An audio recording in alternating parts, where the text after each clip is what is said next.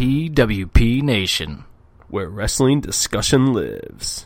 Well, hello there. Dukes, Keith, and Griff here from the Anything But Credible podcast, aka the ABC Pod. Fellas? Holla. Oh, hello. We're here to let you know that you could be possibly missing out on the best podcast ever created, aside from the Offended podcast, of course, and you don't want to be missing that. Now, what makes us the best? Griff? Uh, yeah, great. Keith? Uh, exactly. Look, I'll keep it really simple for you. Crazy people, crazy news, crazy theories, crazy uncredible. That's right. We made that word up. Griff, Keith, say something crazy for me. Russia wants you to believe in is Finland. real. Nice.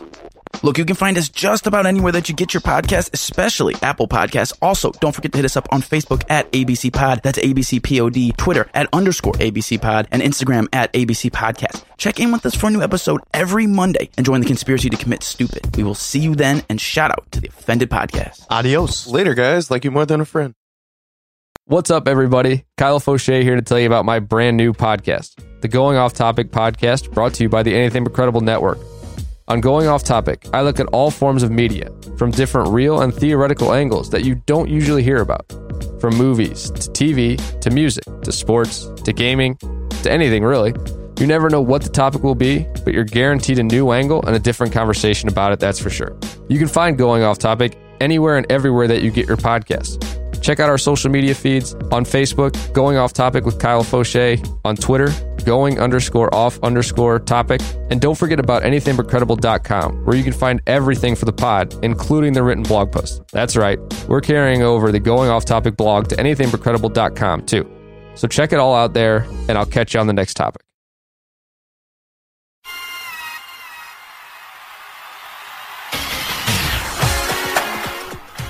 What's up, everybody? Are you a fan of 80s wrestling? Then 80s Wrestling Con is just for you. 80s Wrestling Con takes place on April 27th in Freehold, New Jersey at iPlay America. Over 20 80s wrestling superstars will be appearing, including Jake the Snake Roberts, Ricky the Dragon Steamboat, Brother Love, Wendi Richter, and more. Follow at 80s Wrestling Picks on Twitter for more information and visit 80swrestlingcon.com.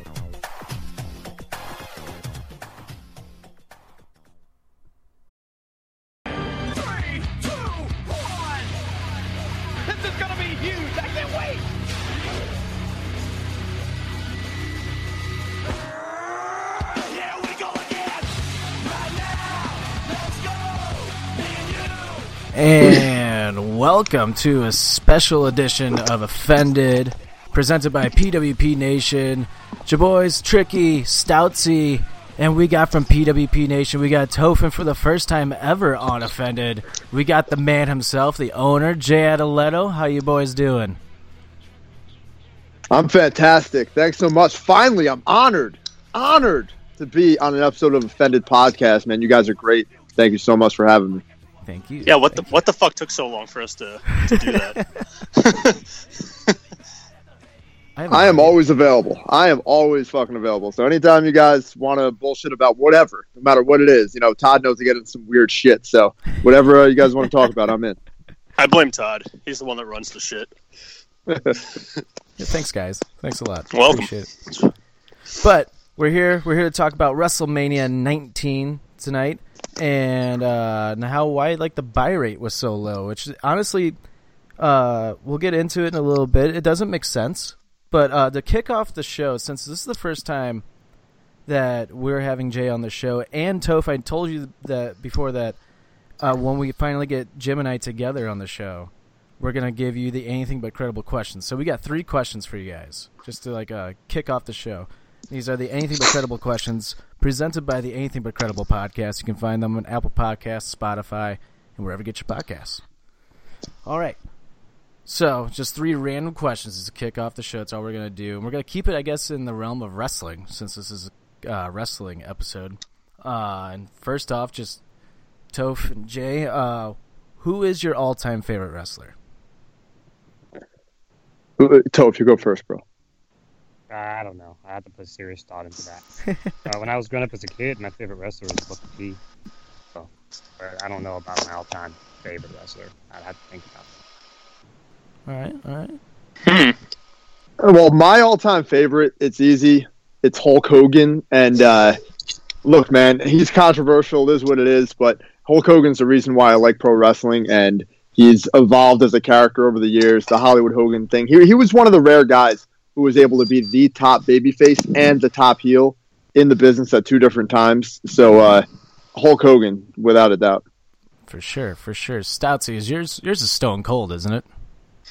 Oh yeah, I mean that's you know seven years old just watching a guy flip people off and chug beers. I was like, that's that's that's what I want to aspire to be. So that was mine easily, easily. I like the Booker T answer because I've never really heard anybody say that, and that's actually a, a pretty good answer for a guy that I kind of was overlooked for a bit and you know obviously made it to the Hall of Fame. So I like I like that answer. That's a different one. One of my uh, mom's friends, his or uh, her son, he's like eight years old. His favorite wrestler of all time is Booker T. It's awesome. Love it.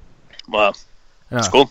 I love it. Mine's Shawn Michaels. Always will be Shawn Michaels. If it wasn't for that Iron Man match WrestleMania 12, I would not be a wrestling fan. But that's mine. All right, Jim, you want to hit him with that uh, next question? Yeah, so so Jay, question is, what's your favorite WrestleMania entrance? Hmm. My probably my favorite one is uh, Ray Ray, WrestleMania. I think it was 22. For when he wrestled for the title. Yeah, where uh, there was like a band performing on top of the stage, and he went up there and he was wearing like the uh, like the mask, no, like the it was like a tribe tribal type of mask Mhm. thing. Yeah, That's cool. Um, I always like the live performances and stuff. Yeah, what Um, band that was one- that? I don't, I don't know that one, and my second favorite entrance would be uh, a hilarious one. CM Punk uh, did WrestleMania 29 entrance in a living color, and what I liked about that entrance was it really showed you who were real fans and who bandwagoners. Because when Living Colour came out, so many fans were surprised that the group was black and I always knew that they were black. And a lot of fans were like, "What?" I'm like, "Okay, see, I'm fuck with living color. Just pretend that you did because you like seeing Punk." So I just thought that was really. So great race entrance at maybe 22, punks for uh, close second at 29. Gotcha, gotcha. nice. Jay, what about you? All right, I have a ton of them. I was just kind of going through them all in my head, and uh, I really love the live performances too. That's something that I, I gravitate towards.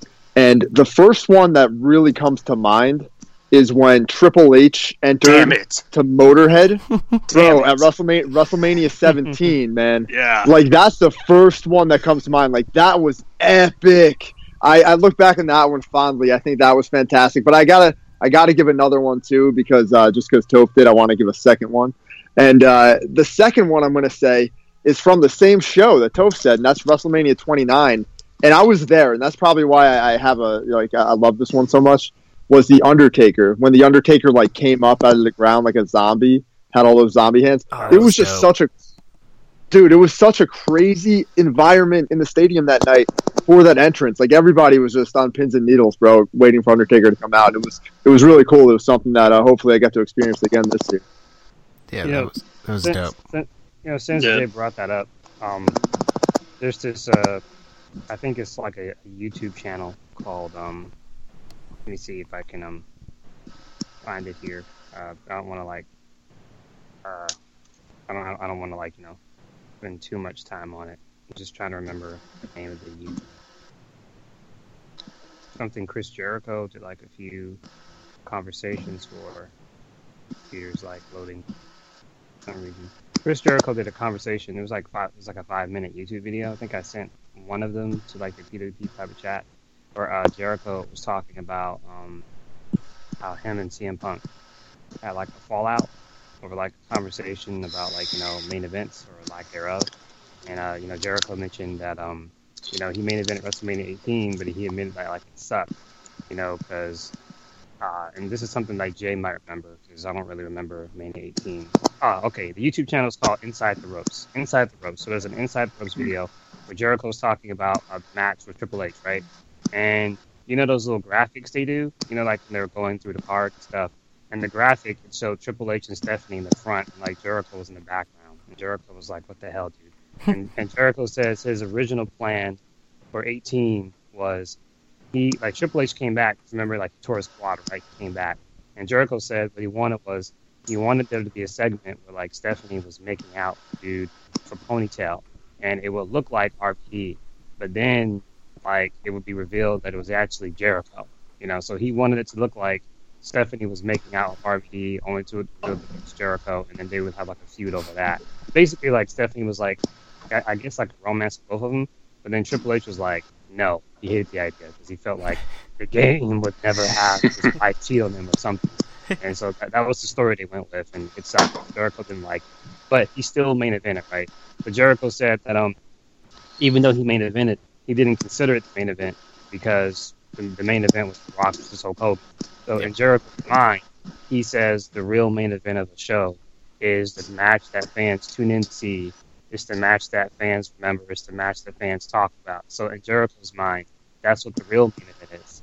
So according to Jericho, that was what his fallout with CM Punk was like, because CM Punk was upset because he didn't get the main event, and so Jericho told him like, "What are you talking about? You faced the Undertaker. That's the main event."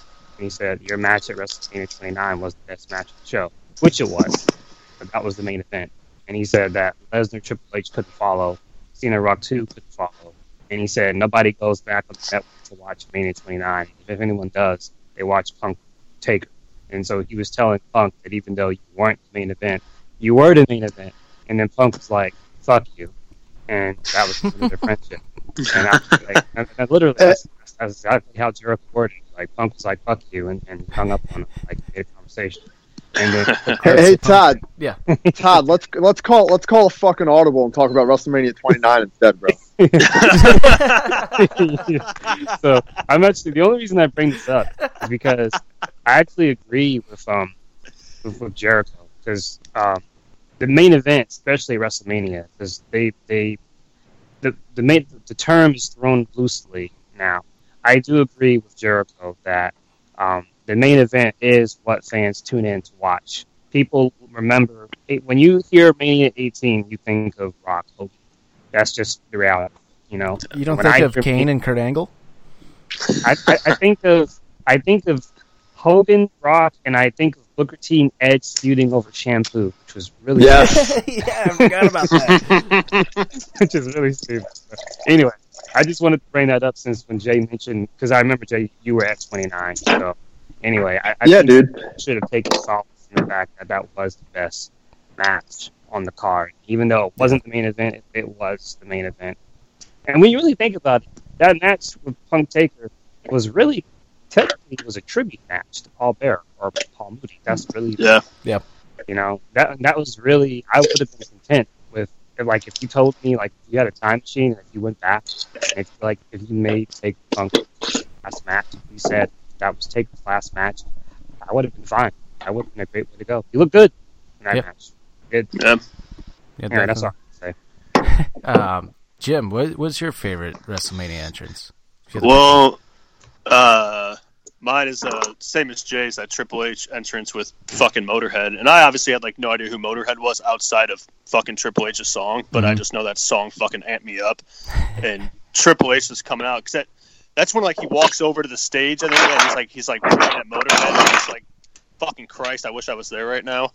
Uh, so there's that one. I'm gonna I'm gonna throw a goofy one in here that was just just ridiculous. Was uh the New Day WrestleMania 32 just coming out of a ridiculously oversized cereal box. Oh yeah. was just so fucking it was just so crazy. I was just like laughing. I was just like that's so so corny but it's just It's hilarious. entertaining. Yeah, it was just like well because i was like wondering what their cool entrance would be.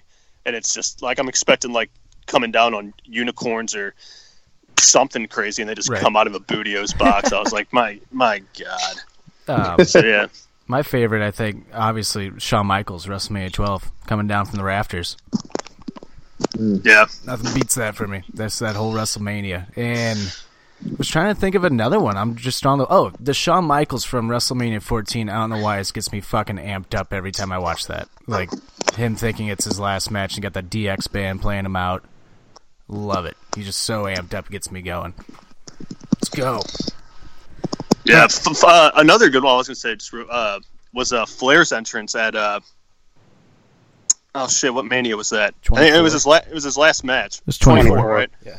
Yeah. Uh, That entrance was just cool. Like the entrance was cool, and then just like kind of knowing that hey, it's probably going to be Flair's last go around. It was just you know you cool the see, uh, ovation he got and That's stuff. a pretty it was just, uh, underrated mania. People don't talk about that one that much. Not Yeah. anymore. no, no. You got to see Charlotte do it. Basically, redo the entrance at the uh, was it? It was the same arena, wasn't it? Or same stadium? Yeah, it was. A, s- yeah, yeah, yeah. So kind of you know see it come full circle too. So Mm-hmm. yeah, just another cool one. Yeah. All right, last question for you boys. If you had to have one dream match, what would it be? Oh God. You mean that's viable or just in general? Let's go. Let's go in general. In general, of all time. Ever. Mm-hmm. Hmm. Ever. Mm, well, I, I I won't say take Taker Sting. That's too obvious. Then it'd be different. Um, probably if things are going a little differently, it could have happened, so it makes it painful. I'd probably say Bret Angle. Oof. Damn. Yeah. Yeah, I like that one, man. And mine's mine actually has Kurt Angle too.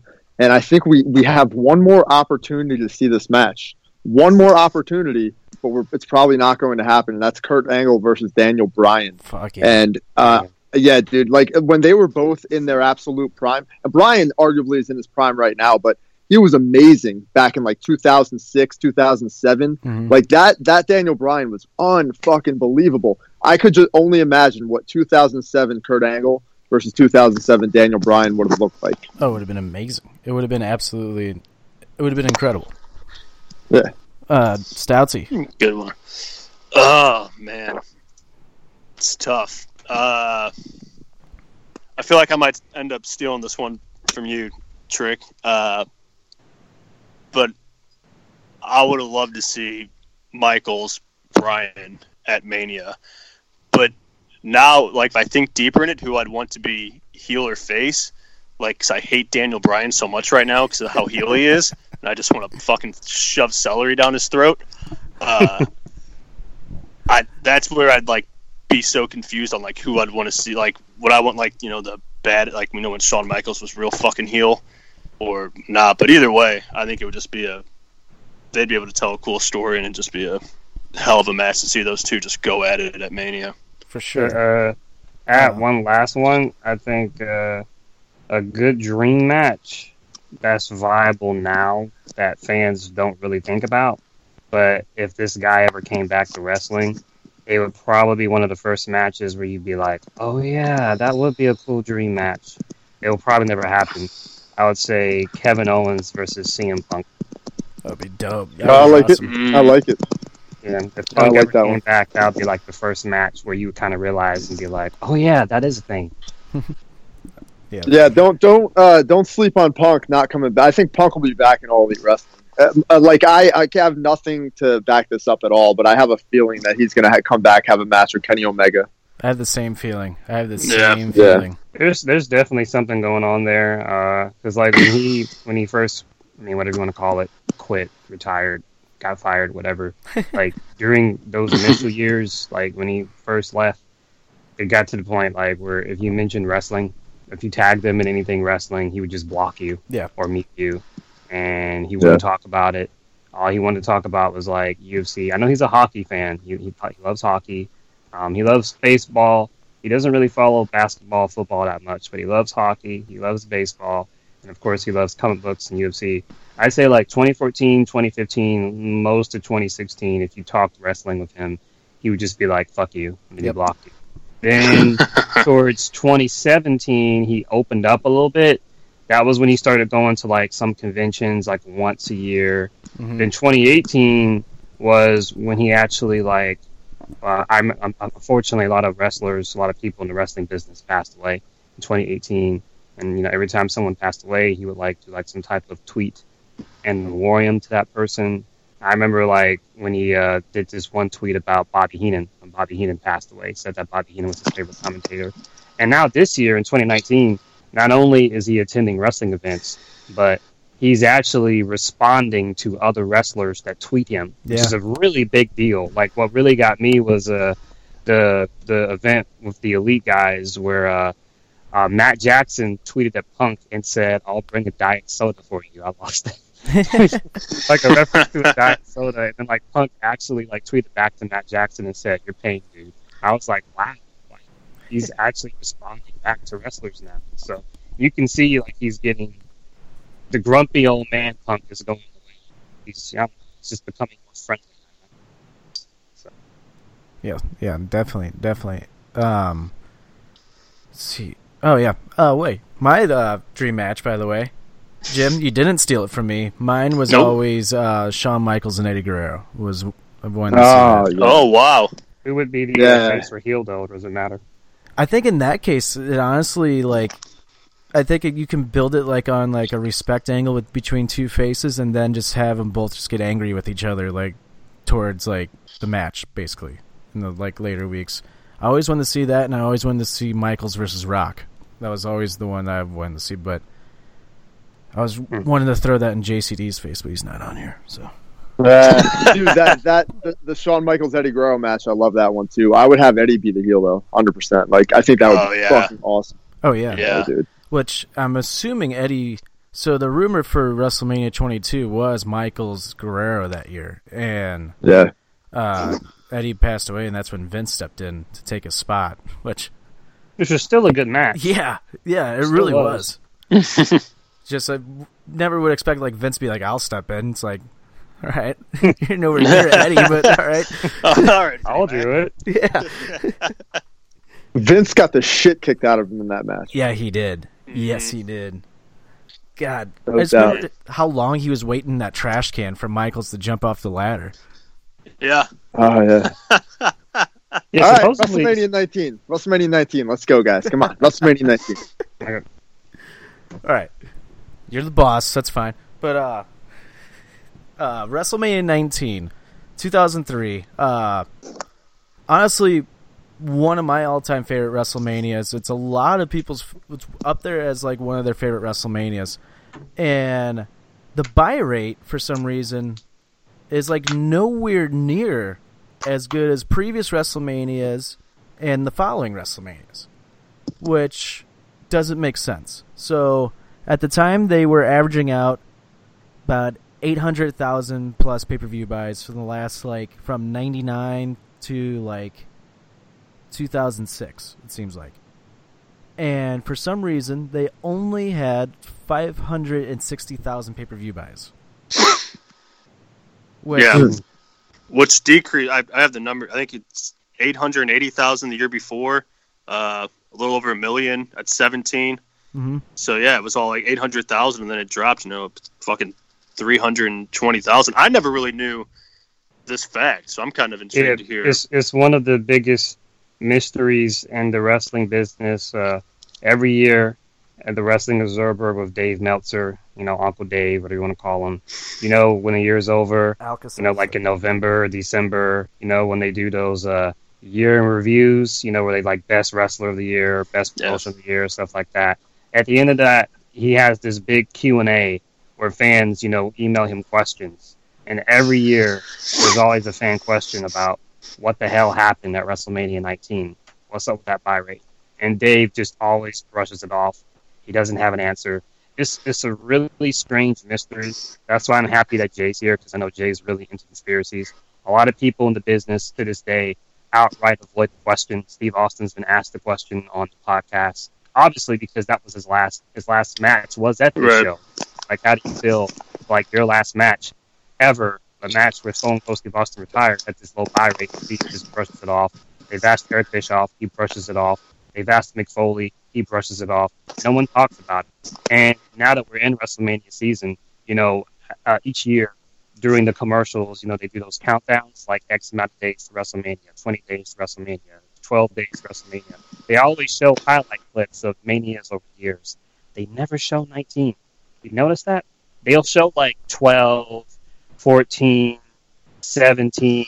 They'll show like WrestleMania 20, 29, 30. Never seen 19. It's like they ignore it. It's weird. Really weird. It is weird. And it's weird Mm. because, like, if you think about it, I think if the only match that they show a highlight of has to be Michaels and Jericho. I think that's the only one that, like, you see, like, yeah. a highlight of that, excuse me, that gets, like, thrown back in there. Like you And hardly. to- it's weird. You Right. hardly ever see any highlights from WrestleMania 19. And just to give fans some context here, so the number here, so I'll go ahead and read the number um, because I think Jim mentioned it early. So the buy rate for let's let's start. I'm going to start with the Attitude Era and officially and work my way down. So the buy rate for WrestleMania 14, that's the one where Austin fought Michaels, Mike Tyson, 730,000. Um, the buy rate for WrestleMania 15 was 800,000. That was Austin Rock The buy rate for WrestleMania 2000 was 824,000. The buy rate for WrestleMania 17, which is basically the holy grail of WrestleMania, as everyone says is the best mania of all time, one million and forty thousand, I think. And then the buy rate for WrestleMania X2, 840,000. And of course, the buy rate for WrestleMania 19, 560,000, which is way lower. And then it's weird because the buy rate for WrestleMania 20 with uh, Guerrero and Benoit is 885,000, way higher. And then the one for WrestleMania 21 with Batista and Triple H main eventing, 908,000. So you can clearly see there's a boom, like in 2004 and 2005, it went up. And to even show you the buy rate for Royal Rumble in 2003 was actually better than the buy rate itself for WrestleMania. The buy rate for the Royal Rumble in 2003 was 585,000. So more people bought the Royal Rumble in 2003 than they bought WrestleMania. And I remember Royal Rumble two, 2003 was it was all right. I mean, it had Angle Benoit, it's title match. It had Triple H Steiner, which sucked, and the Royal Rumble that year was forgettable. Lesnar won it, so there really wasn't anything that special that happened at the Rumble this year. So a huge, huge mystery. Weird. Yeah, let me try. Let me chime in. Let me chime in for a second, get here, mm-hmm. guys. I I hope I think I'm probably the only one that just Googled the date of this event. So I Googled March 30th, 2003, and I'm like just reading through these news stories here, and nothing was really even happening. Like I thought maybe No. there was this big event. Like it, all I see is like 9/11 panel may I criminal charges. Maybe about everybody was like scared to death or something. I don't know. It- This is just odd. It says Kobe Bryant had a big night. Like nothing happened. So I mean, it, it's strange to me. Do I smell conspiracy here? I don't. I don't see why, unless it was some kind of money laundering scheme. Uh, that's where my brain goes when I think conspiracy. Like maybe it really did eight hundred thousand buys or nine hundred thousand buys, but somewhere along the line, these cable companies in WWE decided to fucking hide some of these buys. You know, and that I can't tell you that that is impossible either. All it takes is a push of a button to change a buy rate number, and money disappears. But that money doesn't really disappear. That money gets allocated into different places within the organization and can be shared through a variety of ways, including stock options. So, look, if there's any conspiracy here whatsoever, and this is the only place my brain is going because it all comes back to money, it would be hiding buy rates. But that just doesn't really, unless they're they're really fucking stealing just millions of dollars or whatever from the government and taxes, whatever it might be, then it just seems odd to me why this would get. This was such a stacked show, such a stacked show. I don't get why it would be, have such a bad buy. Mm-hmm. Yeah. uh, Yeah, I did. I, uh, sorry, go ahead, Todd. No, go ahead. Go ahead. Well, I was just gonna say, I kind of I did the same thing too a little bit ago. Me and uh, Todd even talked about it. Uh, I think we were off air just about because we talked. We knew this was coming up, and I was like, "What did any like? Was there any big sports going on? Like anything important with like uh, March Madness or like political? Like kind of like you said, Jay." And it was like nothing's going on. And then another thought I had was like, was there some weird thing going on with like pay per view at that time where it was it somehow was harder to buy through different cable companies or something weird, and I didn't really look too deep into that because I, I don't even know where to start with that. But then I was like, that doesn't really make any fucking sense either. Like, why would there be any difficulty? And then I was just like, I have no fucking idea why. Well, I'm wondering. what- I'm wondering if like a cable provider had like a blackout. Like, was there an area Yeah. that just dropped? Like, and Yeah, just- but but but That's a Dave lot. Meltzer, Dave Meltzer would have been all over that shit. If that if True. that happened, if that happened, that would have been reported. True, for sure. And I mean, you have guys. You have Hulk Hogan, The Rock, Stone Cold, Vince, the return of Roddy Piper, fucking Jericho, Michaels, uh, Lesnar, Angle, like the Undertaker, like you, this card is legit stacked from top to bottom, and the build to this show was gr- like really good. It was very well done. It had your interest in a lot of stories then, especially uh, Hogan Vince was even like built very well. Like it just does not make any sense to me. And the Angle Lesnar story that was built for like months before that. I'm, that's like going back to November almost. Yeah, well, Yeah, I dude. think. Go, go ahead. Well, I was gonna say, yeah, dude, and you got to remember too, dude. This is a culmination of all these big names, big stars. It's a true WrestleMania feel. Like Mhm. just the six, the final, like from six to ten, these matches are absolutely stacked, and uh, Yeah. I, I can't, I can't make any sense of it. Yeah, I can't. I can't either. I don't. I don't understand it at all. Like, Well, yeah, and I, I was just going through some wrestling forums, just seeing if people had opinions on. it. Some people were even asking, like, was the build for Vincent Hogan too much? Like, were people like was it was it built too big and people kind of got off put, I guess, by that? But I don't. I don't say that happened. 'cause what was it like a twenty year in the making? Wasn't that kind of what they were saying for Yeah. the match or something? Mhm. Yeah. So I don't know why people would be off put by that. That doesn't really make sense. And there's a few people saying like, "Oh, the build was too big for me." It's like I, that doesn't. I mean, I don't know. Personal opinion, maybe it did, but I, I don't see that affecting it that much to where people didn't want to watch the rest of the show. You know? yeah, I have a list. So somebody made a list of like reasons why the buy rate may have been so bad, and there's 11 reasons. There's one. Number one, the troops were deployed, bigger fish to fry than watching WWE. Two, horrible Raw SmackDown build up for it, which I completely disagree with. Uh, number three, Seattle was a terrible pick for the promotion. I don't think that has anything to do with the buy rate. Uh, should have capitalized on Goldberg coming earlier. Maybe, maybe I don't know. Uh, Hogan had already worn out his nostalgia act. Uh, Rock versus Austin was played out at that moment. Uh, pay per view outage in some areas was one of the reasons. Uh, a lot of fans were gone post Backlash 2002. Uh, Lesnar was not a draw yet, and this one makes no sense because if it's just Triple H being a racist to Booker T with no ending, but that's like, but that's during the show. Obviously, the pay per view would have been bought already by that time, so that one just doesn't make sense. Yeah. Yeah, none, none of those, none of those really hold any credibility whatsoever in my mind. Yeah, So like here are the reasons that um I have. I I remember I actually like did an article about this. Well, not a real article. I was writing one, and but I never posted it. It was like my original. You know, I don't know if anybody ever just does anyone ever just like write an article just for themselves, just to look back on for future reference. You know. I have before. Sure, kind yeah, of like absolutely. like jotting down notes or something like that. Yeah. No, Yeah, so like Yeah. these are the these are like the main three things that I think may have played a part. Um, WWE was was kind of figuring it out during that period. Uh, 2003 was just a figure it out year for them. Mhm. Um, and obviously Ruthless, really what the Ruthless aggression era was was they were trying to find their next stars, and they really hadn't found them yet. And clearly, as I mentioned earlier, the buy rate for WrestleMania 21 2005 was very good, 980,000. Um, that was the beginning of, for Batista. That was the beginning for Cena. That was the beginning for Randy Orton. Uh, Edge, his first Money in the Bank. So a lot of guys that had been built up the aggression era were finally kind of, you know, reaping the fruits of their labor, if that makes sense. Yep. And 2003, they were still figuring it out. And I guess a lot of fans just weren't feeling the product at the time. I remember the product being very good back then. Um, another reason, to me, this is debatable. One reason I think the buy rate was low, there was not a particular draw of the show.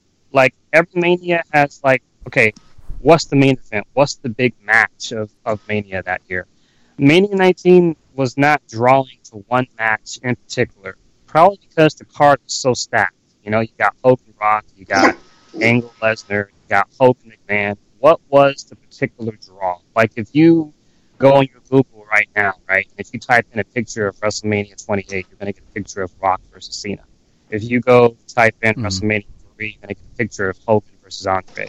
If you type in WrestleMania 12, you're going to get a picture of Shawn Michaels and Bret. But if you go on Google and if you type in WrestleMania 19, you're not really going to get a picture of anything in particular. You're going to get a poster of like just different stuff. Yeah. No match really was the draw.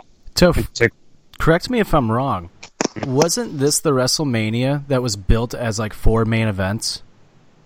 Yeah, sort of. Because you had you had Angle because Lesnar won the Rumble, and they they wanted to follow tradition, and so Angle Lesnar was being built as the main event, but then they were also building Hogan McMahon. Hogan McMahon had more screen time on SmackDown more than any other match that Yeah. year, so that Yeah. was being built as the main event.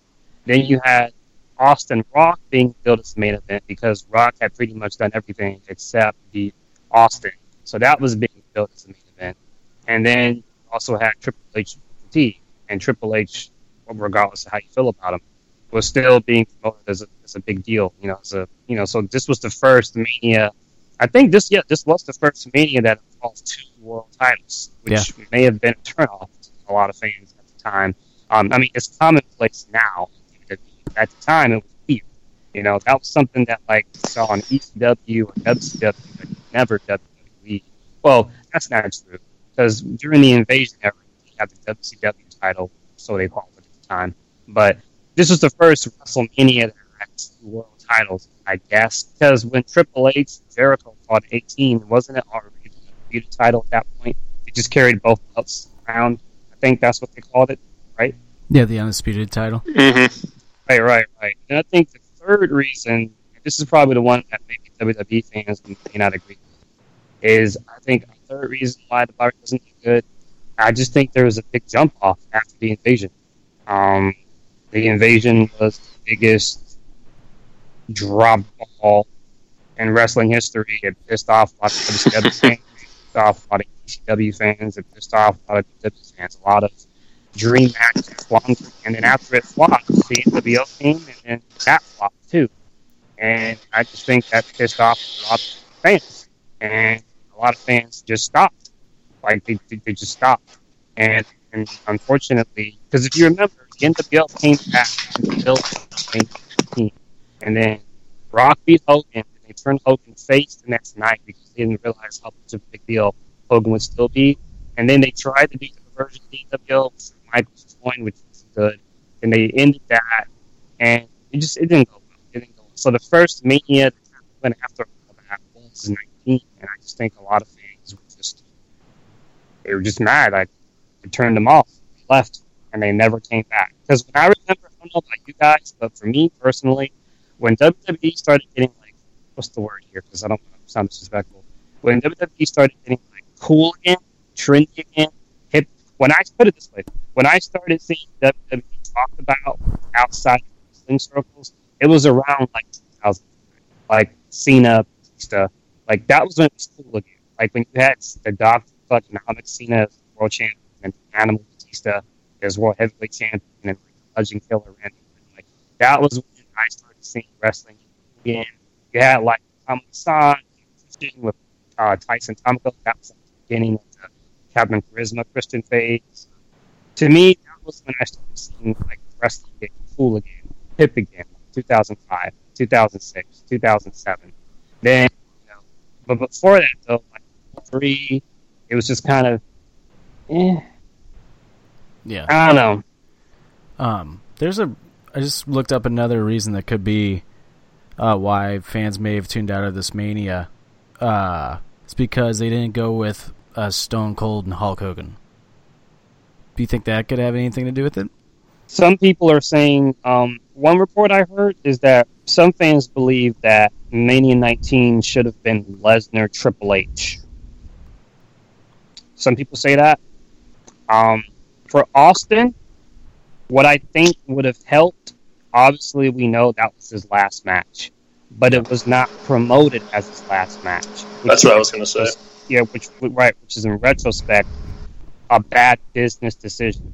So if Rock Austin had been advertised as like the loser must retire, then I think that would have sparked interest because it would have been like Rock's never beat Austin before, which would have made it believable for like Rock to lose and then retire. But then at the same time, you feel like, well, Rock can finally get his win, and then Austin retire. I think I, the match should have been built as a double retirement match, or like loser leaves, loser must retire. If if that had been if, if that had been advertised as Austin's last match, then maybe that could have helped. But some fans believe that Lesnar, and I, I disagree with this.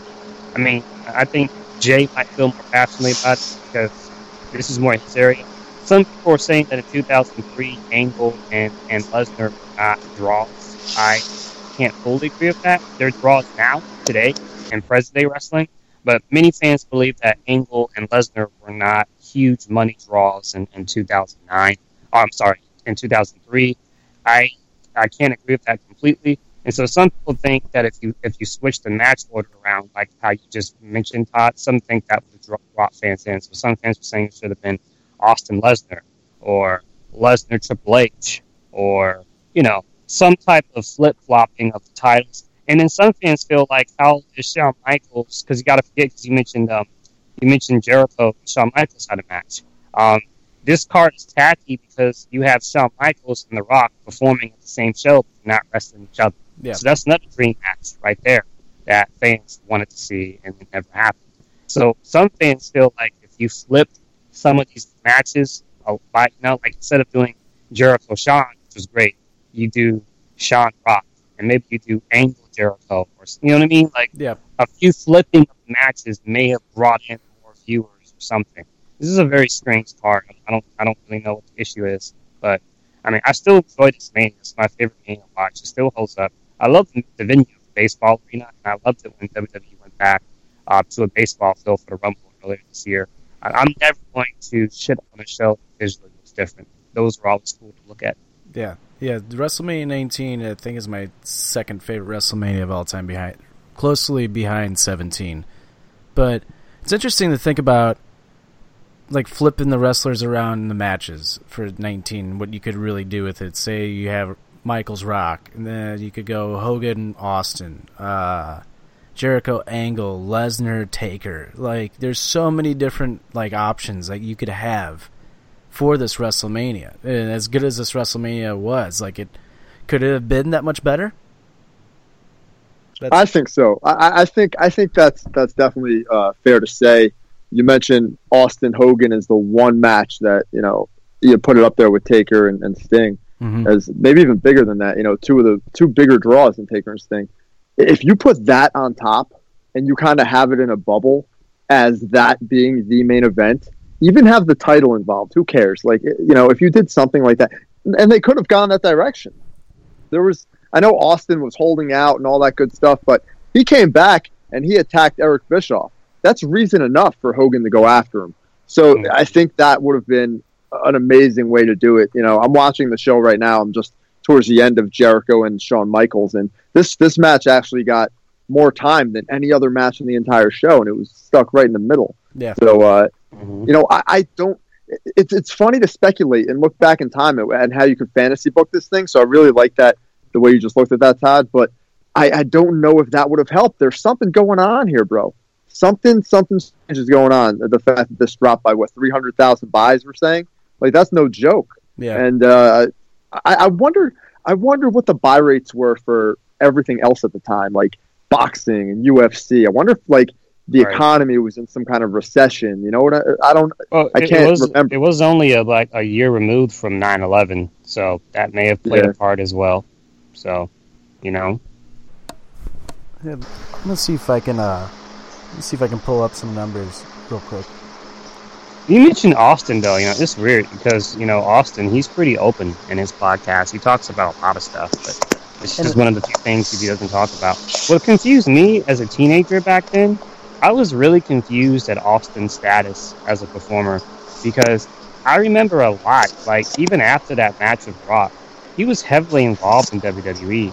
And I remember like there was two, three segments in particular where I was like, "What's this guy doing?" Like even when I was like, I think I was 15 back then, and I was really confused. I remember I, Jay or Todd, you all might remember. Maybe Jim, you might remember this too. I like have this segment burned in my head. I don't know what Raw this was. I think it was a Raw like where Batista was. This is back when he was still with Evolution, and he called Austin like a yellow coward or something like that. It was like a backstage vignette or something where he called Austin a coward. And Yeah, yeah, and it looked like they were a little bit. building. Yeah, they were like building the Austin Batista. And then another one that I really remember that really confused me was in 2004 when they were building to Goldberg Lesnar. I specifically remember a SmackDown where Austin and Lesnar had like a 10 minute segment where they were brawling outside. And I was like, wait, what? I'm like, this is kind of, Austin was a special guest referee, and I, and I guess since Goldberg was on his way out, they had to build the match somehow. But there were just a lot of times where it's like, is Austin? I don't know, man. I mean, I don't know. Like maybe they were trying to convince him to come back for one more match. I mean, I mean that always happens to a legend in the business, right? I, mean, Yeah. I don't know. So I'm looking at UFC pay per view buys from like 2001 to like 2008, and from 2001 to 2002, the pay per view buys they only broke hundred thousand pay per view buys once, and they're steadily in like the 45,000, 45,000 reign of like pay per view buys. On in April 2003 it's down to 35,000 pay-per-view buys and it goes right back up to like 50,000, 90,000, 100,000 in 2003. So maybe there was something going on in March and April that we don't know about cuz that's a even for UFC that's a considerably large like drop of like they're missing out on 20,000 pay-per-view buys for them. I think that's a decent drop. And Yeah, I have to agree. I have to agree with you there, bro. Because even UFC, this is before, um, you know, Forrest Griffin and the Ultimate Fighter and all that stuff. So Yeah. The, the UFC hadn't even like blown up yet at all, and and those are still pretty good numbers. Like hundred thousand buys is pretty is pretty strong yeah, that for the UFC in two thousand in the early two thousands for sure. yeah, that was Shamrock Ortiz. That was the first time they broke over 100,000 pay-per-view buys. Yeah, bro, I watched that shit live, man. I remember that like it was yesterday. But what was I uh, looking at? So what's weird to me is that now I'm back on like the WWE looking at their pay per view buys for 2003, and if you go and look at the Royal Rumble like pay per view buys and like SummerSlam and Survivor Series pay per view buys, they're pretty even. And actually, like there's a drop in 2003 from 2002 for the Royal Rumble, but not large enough. Like 2002 had 670,000.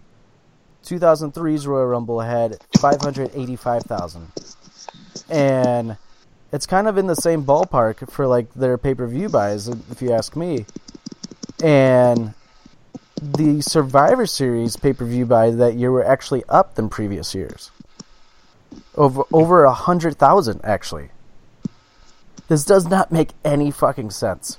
Like looking at these numbers right now, everything is consistent, but 2003 WrestleMania. Yep. I don't get it.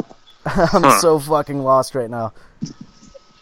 Yeah, I mean, my my opinion on it is, I which uh, I think Toph touched on a little bit, is that I really think if they would have built like a career versus career match with Austin, I think you would have seen numbers go up a lot. I mean, if you're talking about putting a career on the line of a guy who was the most popular guy, you know, a couple years before and all that stuff, I think you would have people tuning in just for that, just to you know, it's, you know that Austin's career could be his last match, and he's how many people's favorite wrestler they'd buy just to watch that. And Yep. my other idea is maybe, eh, unless people were just like since the Attitude Era pretty much dwindled down, if they were just like worn out Yeah. from wrestling for a bit, That's- to where you know yeah. they were they were just like, uh, so I used to then they had like the invasion. It was like things just didn't seem the same to people, and they probably maybe were.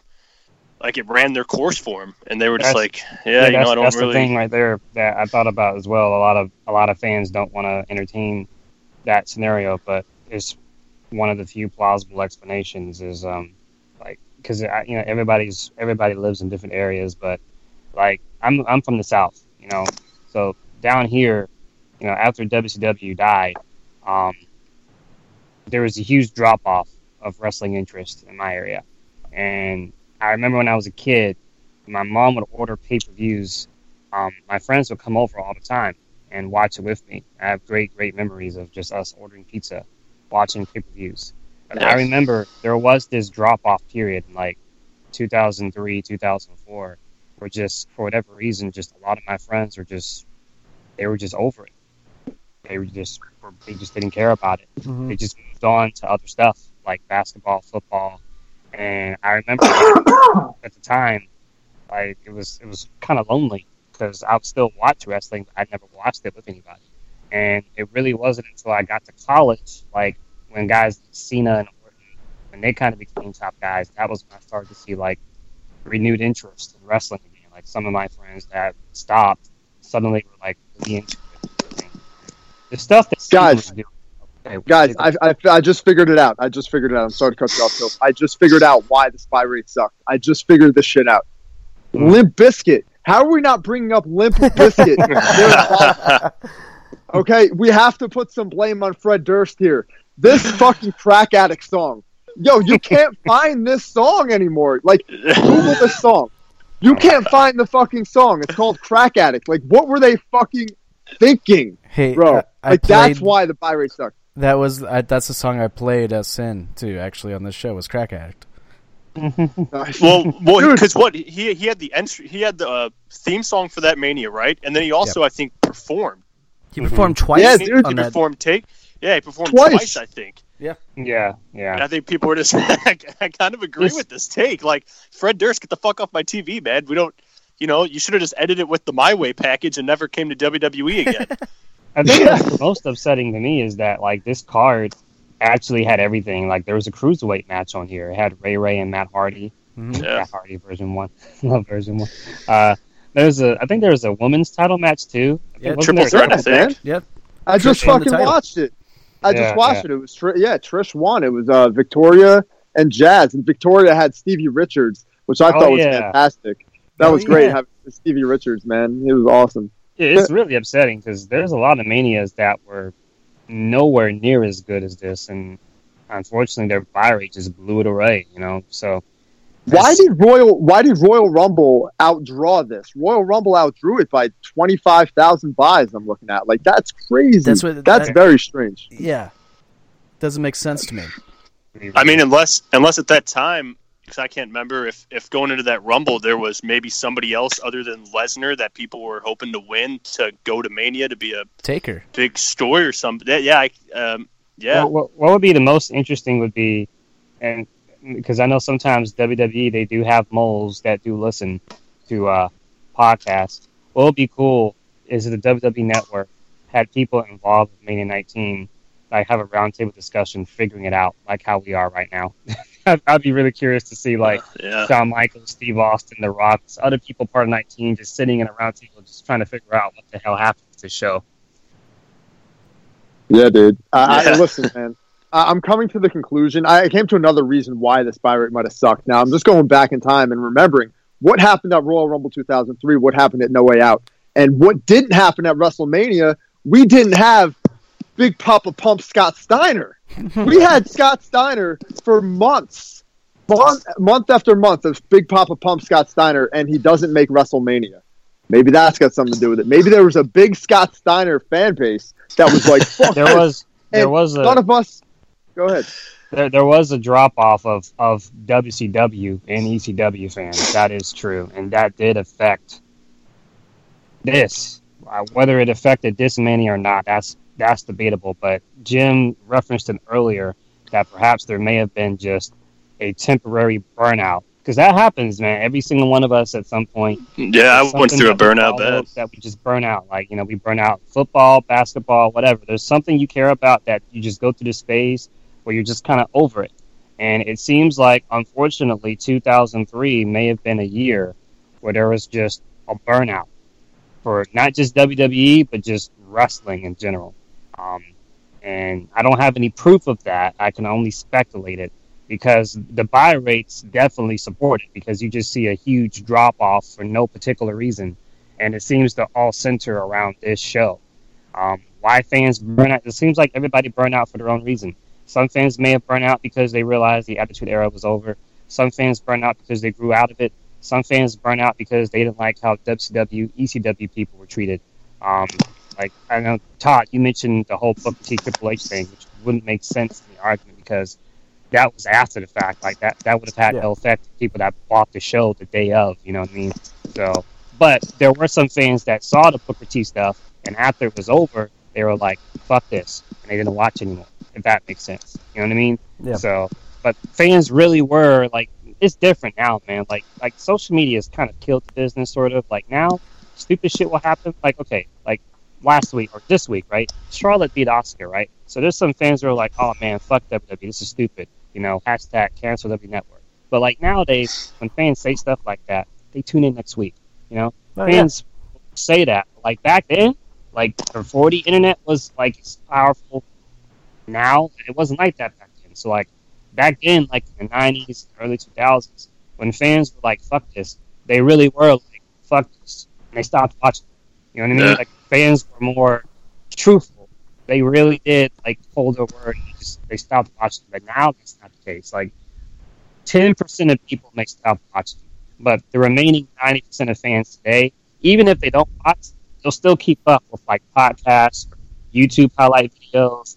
They'll go or just or just follow it on Twitter. They'll just they, they say they want to quit, but then they're constantly on their social media and they're gonna they see all the wrestling stuff they follow and something catches their eye that makes them want to tune back in. Like you said, like social media just nobody's actually gonna quit watching. Back then, yeah, people were like, "Fuck it, I don't want to watch. I'm not gonna watch." Mhm. Right. All right. Let's get one last. Let's get a final thought in from everybody real quick. We'll wrap it on up here. Um, does anybody want to start? Anybody want to get uh, final thought in?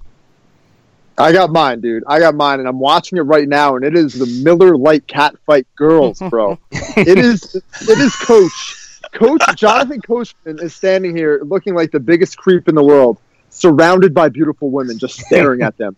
Torrie Wilson, Stacy Keibler, and whoever these Catfight girls are, and they're about to get on this bed, ladies and gentlemen. And this is going to be interesting. But yeah, this is a weird. This whole WrestleMania 19 event is just strange. As you mentioned, WCW and ECW. If you look at the card and you look at the winners and the losers, all of the relevant WCW or ECW talent lost. Kane and Rob Van Dam lost. The Dudley Boyz didn't even wrestle. Rey Mysterio lost. Los Guerreros and Chris Benoit and Rhino all lost in the same fucking match. Chris Jericho lost. Booker T lost. Big Show lost.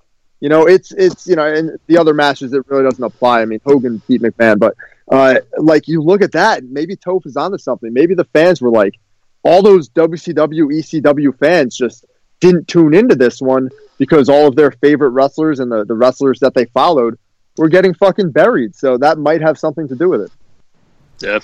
Yeah, Yeah, definitely, definitely. Uh, Toph, you got a final thought? Yeah, my final thought is uh, I wish Jay Z showed up. I would have loved to see Cena like battle Jay Z. I never liked Jay Z. Oh yeah, my Cena god, they just took off battle. Coach. They just took off Coachman's pants and they're they're pinning Coachman, and he's got his ankles over his head. What the fuck? I don't remember this. I remember it. I, I remember it. They roll. no over. wonder. no wonder 550,000 people only bought it. Yeah. Stoutsy, final thought. Yeah, I thought they should have built the uh, Undertaker handicap match more. That was a highlight match. No, Well, I'm kidding. It Uh, wasn't that was my supposed to least be a favorite match on the handicap card. match. but Remember? yeah, I know it was. That was like my. If I was one match I didn't really care for on that card, it was that one. But that's not enough reason for uh, me to believe that one. If somebody didn't like one match, that's not enough reason for me to believe this many people didn't buy. I kind of agree, like with the whole combination of everything uh, Jay and Toph have said. They- I think there's obviously more than one issue that comes into this. I think it's a a plethora of, of factors that that just caused this, and I really think the burnout is a big one. I think people might have just been completely just turned off to wrestling after a while. Uh, maybe the internet continuing to grow, people's attention was elsewhere, and uh, you know, even after maybe uh, everything after 9-11, people kind of started seeing things differently and stuff. And I know mm-hmm. it's kind of far fetched, but you know, people's their the importance of things in their life could have changed after that event. And I, I don't know. I don't know. It's a it's a maybe WrestleMania 19 never happened. maybe it just never happened. We don't know. But yeah, I don't. I, I don't know. I, I think Toph and Jay really made some really good points that that because I I didn't really know much about this and I mean I pretty much can agree. I agree with everything they're saying. So Yep. I don't know. I don't know. I don't like that it's bothering me this much though. Um, my final thought, I, I definitely agree with what you just said, Jim, and on agree with uh, Toph and Jay. Um, and I remember there was one thing that kind of sticks out in my mind, and I just remember going back watching The Rock and Austin that feud. That feud didn't feel like a Rock Austin feud to me. It felt like it was just kind of thrown together like quickly, like after No Way Out. That's what it felt like to me. It didn't feel like it had that special Rock Austin feel to it as it did previous years to it. It was just kind of like, oh, they're wrestling again. So maybe that, like some people, like you said, got burnt out and they're like, oh, we've seen this, like we've seen this match Yeah. twice already. Like, so maybe that's Yeah. what it could have been. But that's my final thought, and that's about wraps it up here for the WrestleMania 19 talk. Uh, Jay, where can we find you uh, social media wise? uh, at Jay Aletto. That's A L L E T T O. On Twitter, Instagram, pretty much fucking everywhere. My name Jay Aletto and PWPNation.com for everything that we do on the site, and we got a lot of content up on the site at all times, and also Patreon.com slash PWPNation to help support everything that we do, including this podcast, Offended Podcast. And thanks so much for having me on, guys. This was awesome. Well, thank you, thank you. Yeah, man. Thanks. Uh, Toph, where can we find you social media wise? Uh, you can find me on Twitter at uh, Toph Knows Best. Toph knows best. Perfect, perfect. Love it. Thank you guys so much for coming on. Uh, we really appreciate it. Stoutsy, where can we find you? Uh, Jimmy James nine four one seven on uh, the Twitter and Instagram, and uh, James V Stout on Snapchat, Nice. and uh, yeah, that about covers her. Yep, you can follow me on Twitter, Instagram, Snapchat, Check1042. You can follow Offended Podcast at Offended Pod. You can follow PWP Nation at PWP Nation as well on all social media platforms.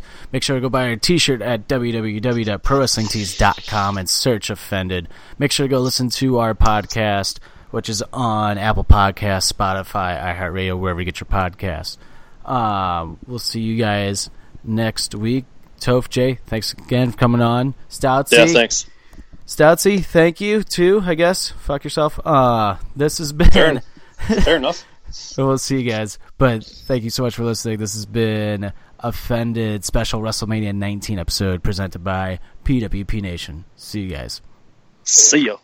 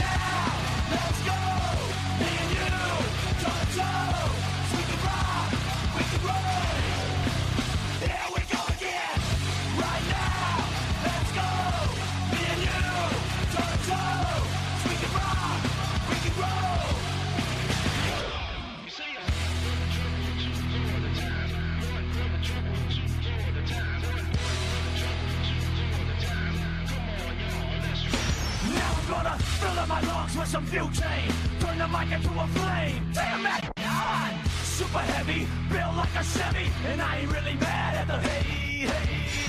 Round two, you ready for a break? You keep on talking, I'ma break you off something like this. Full throttle, better be prepared. Coming with the kick and the snare. Apocalypse now, the end is out. Give me the countdown. Three, two, one.